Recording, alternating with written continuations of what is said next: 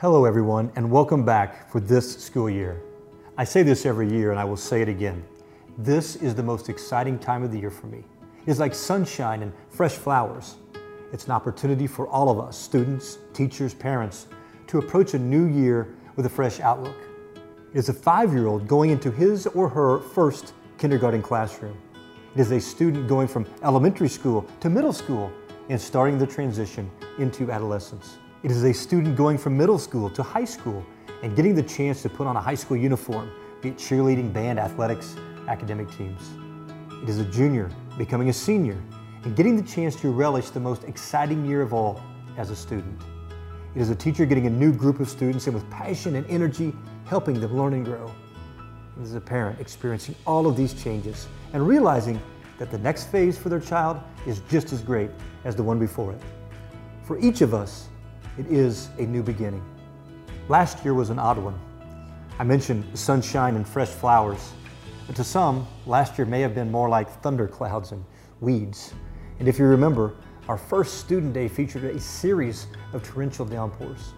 Regardless, even though we may have felt like we were in survival mode, we did what was necessary to move our students forward to prepare them for what comes next. What comes next is this year. It is a time to go from survival mode to thrival mode. Is thrival really a word? I'm not sure, but I like it, so thrival mode. Over the past few months, our school corporation has been working hard on its next five-year plan. As a part of that work, we have focused on our moonshot. How do we stretch ourselves? How do we get to the moon? In 1962, President John F. Kennedy set the country's moonshot by stating that, literally, we, as a country, are going to go to the moon. His speech about going to the moon aligns precisely with what we work to accomplish as a public school system. That we choose to do all the things that will help our students, not because they are easy, but because they are hard.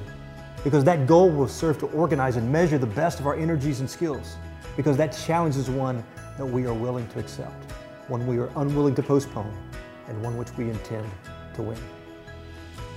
We learned a lot over the last 17 months about ourselves, our agility, our resilience, our ability to get results regardless of the circumstances and regardless of what comes at us this year.